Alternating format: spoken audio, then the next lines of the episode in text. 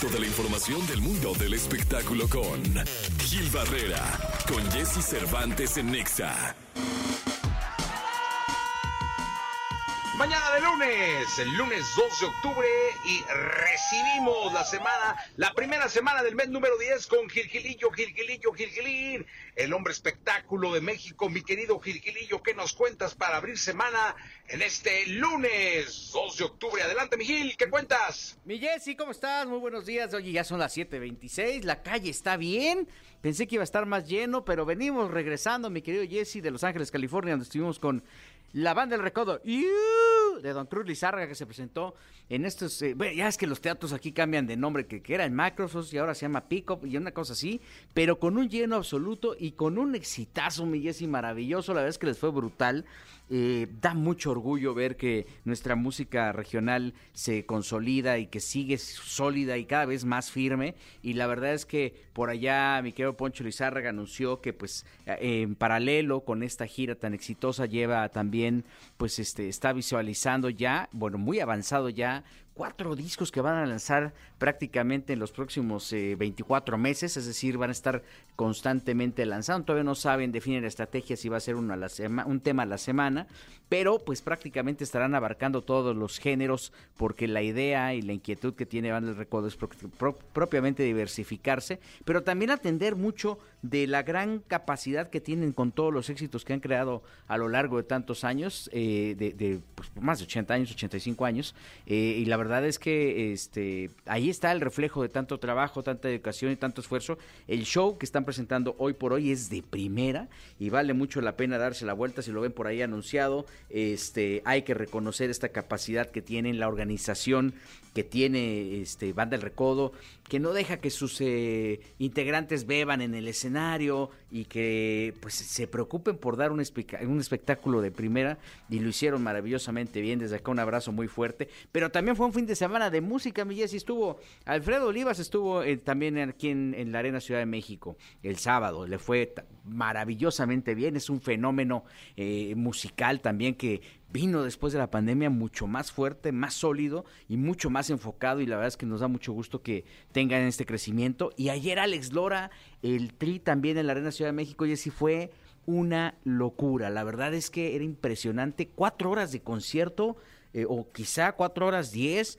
Cantaron un montón. Bueno, estuvo Jay de la Cueva, estuvo Moderato, por ahí estuvieron haciendo una pasarela enorme, cantó con Big Band, pero también cantó con mariachi, tuvo un ballet regional por ahí también, o sea, era una locura. Obviamente Chela Lora estuvo por ahí también acompañándole y la verdad este cantando sobre el, en el escenario, este y bueno, hasta Eden Muñoz estuvo ahí que ni se sabía la canción, pero ahí estaba Eden Muñoz ahí formado, listo para este complacer a la gente. El lleno era absoluto antes de la presentación solamente había disponibles 15 boletos, mi A la hora en que empezó la presentación, eso ya estaba totalmente vendido.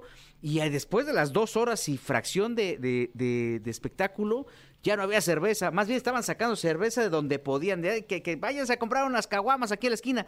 Porque la verdad es que la gente estaba eufórica. Niños, señoras, eh, familias completas estaban disfrutando de la presencia de Alex Lora, que pues prácticamente ayer, ayer festejó 55 años de trayectoria y bueno, pues el espectáculo fue la verdad magnífico. Nos da mucho gusto que la industria del entretenimiento esté activa, esto genera empleos, además de aliviar a los artistas, a los músicos, también pues a toda la gente que vende y a toda la gente que acomoda carros y que se encarga de darle pues forma a, la experiencia de ir a un concierto, mi Jesse. Y bueno, pues la verdad es que desde acá muchas felicidades a todos todos por este estar tan activos y a la gente pues por divertirse, por no perder esta capacidad de asombro todos los días en los conciertos. En el siguiente segmento, mi Jessy, te cuento de Dana Paola y de este centro de espectáculos que abrieron en Las Vegas que llama La Esfera, que es impactante. Ya empezaron a correr las imágenes, lo inauguraron con YouTube, que va a tener una residencia por ahí.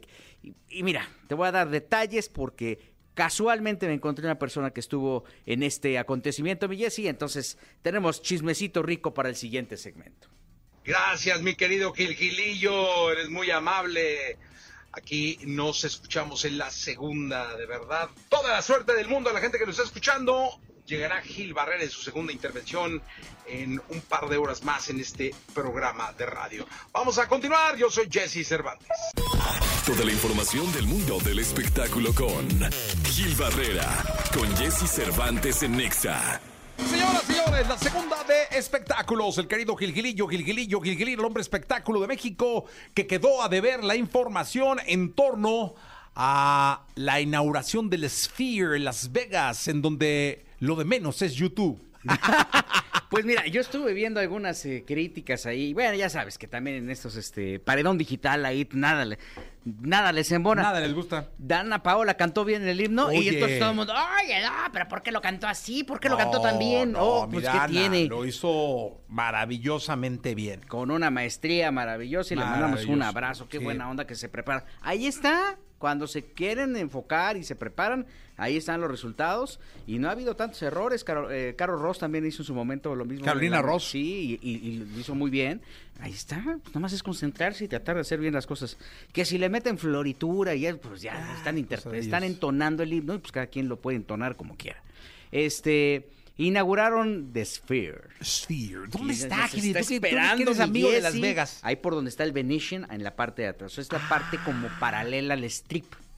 Ahí empezaron a construir. Y la primera obra que se, que se construye ahí, dentro del plan, porque Las Vegas es, un- es como la Ciudad de México, bien planeada, bien trazada, así de esas de que no tienes, de que una Bronca calle te va a llevar exactamente así.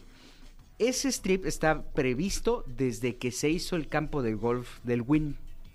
El Wynn eh, es uno de los hoteles, pues, Más emble- importantes. emblemáticos. Sí, sí, sí, al fondo. Sí, y en esa, justamente en esa avenida es donde está el Sphere.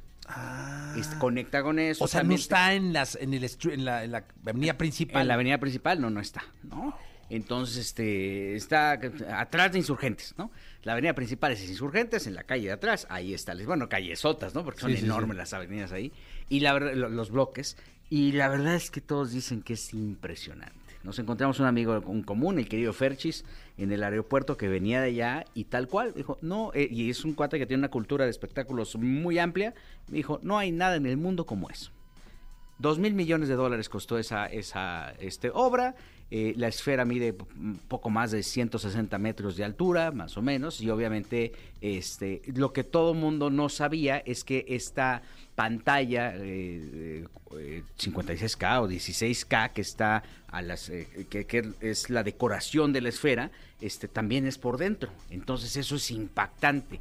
¿Cuáles son los mejores boletos?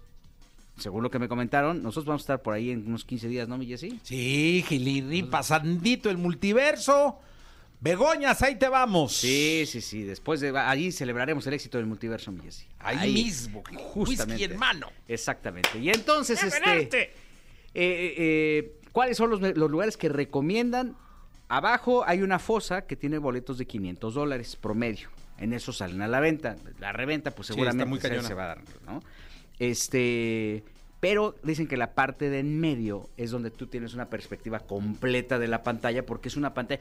Por ahí leía que decían, es que es una pantalla IMAX. Pues es una pantalla IMAX enorme, este, que además tiene por añadidura a YouTube tocando en vivo. Sí. Entonces, y YouTube siempre ha tenido unos gráficos espectaculares en sus, en sus shows. Desde el Su TV me acuerdo que los gráficos eran. No, no, es de las ¿no? cosas que, que le caracterizan, ¿no? Sí, entonces este creo que eh, eh, se está abriendo eh, una eh, una gran oportunidad para que los grandes estrellas estén por ahí y en este momento seguramente lo que debe estar en la mente de todos los latinos es quién va a ser el artista latino el primero que se presente en ese lugar. El que llegue ahí, ahora sí que como cuando llegas a lavar tu coche que te avientan un trapo y el que, el que le atina el coche, el lavador que le atina el coche es el que se lleva el premio de lavar el carro, aquí va a pasar exactamente lo mismo. ¿Quién crees tú?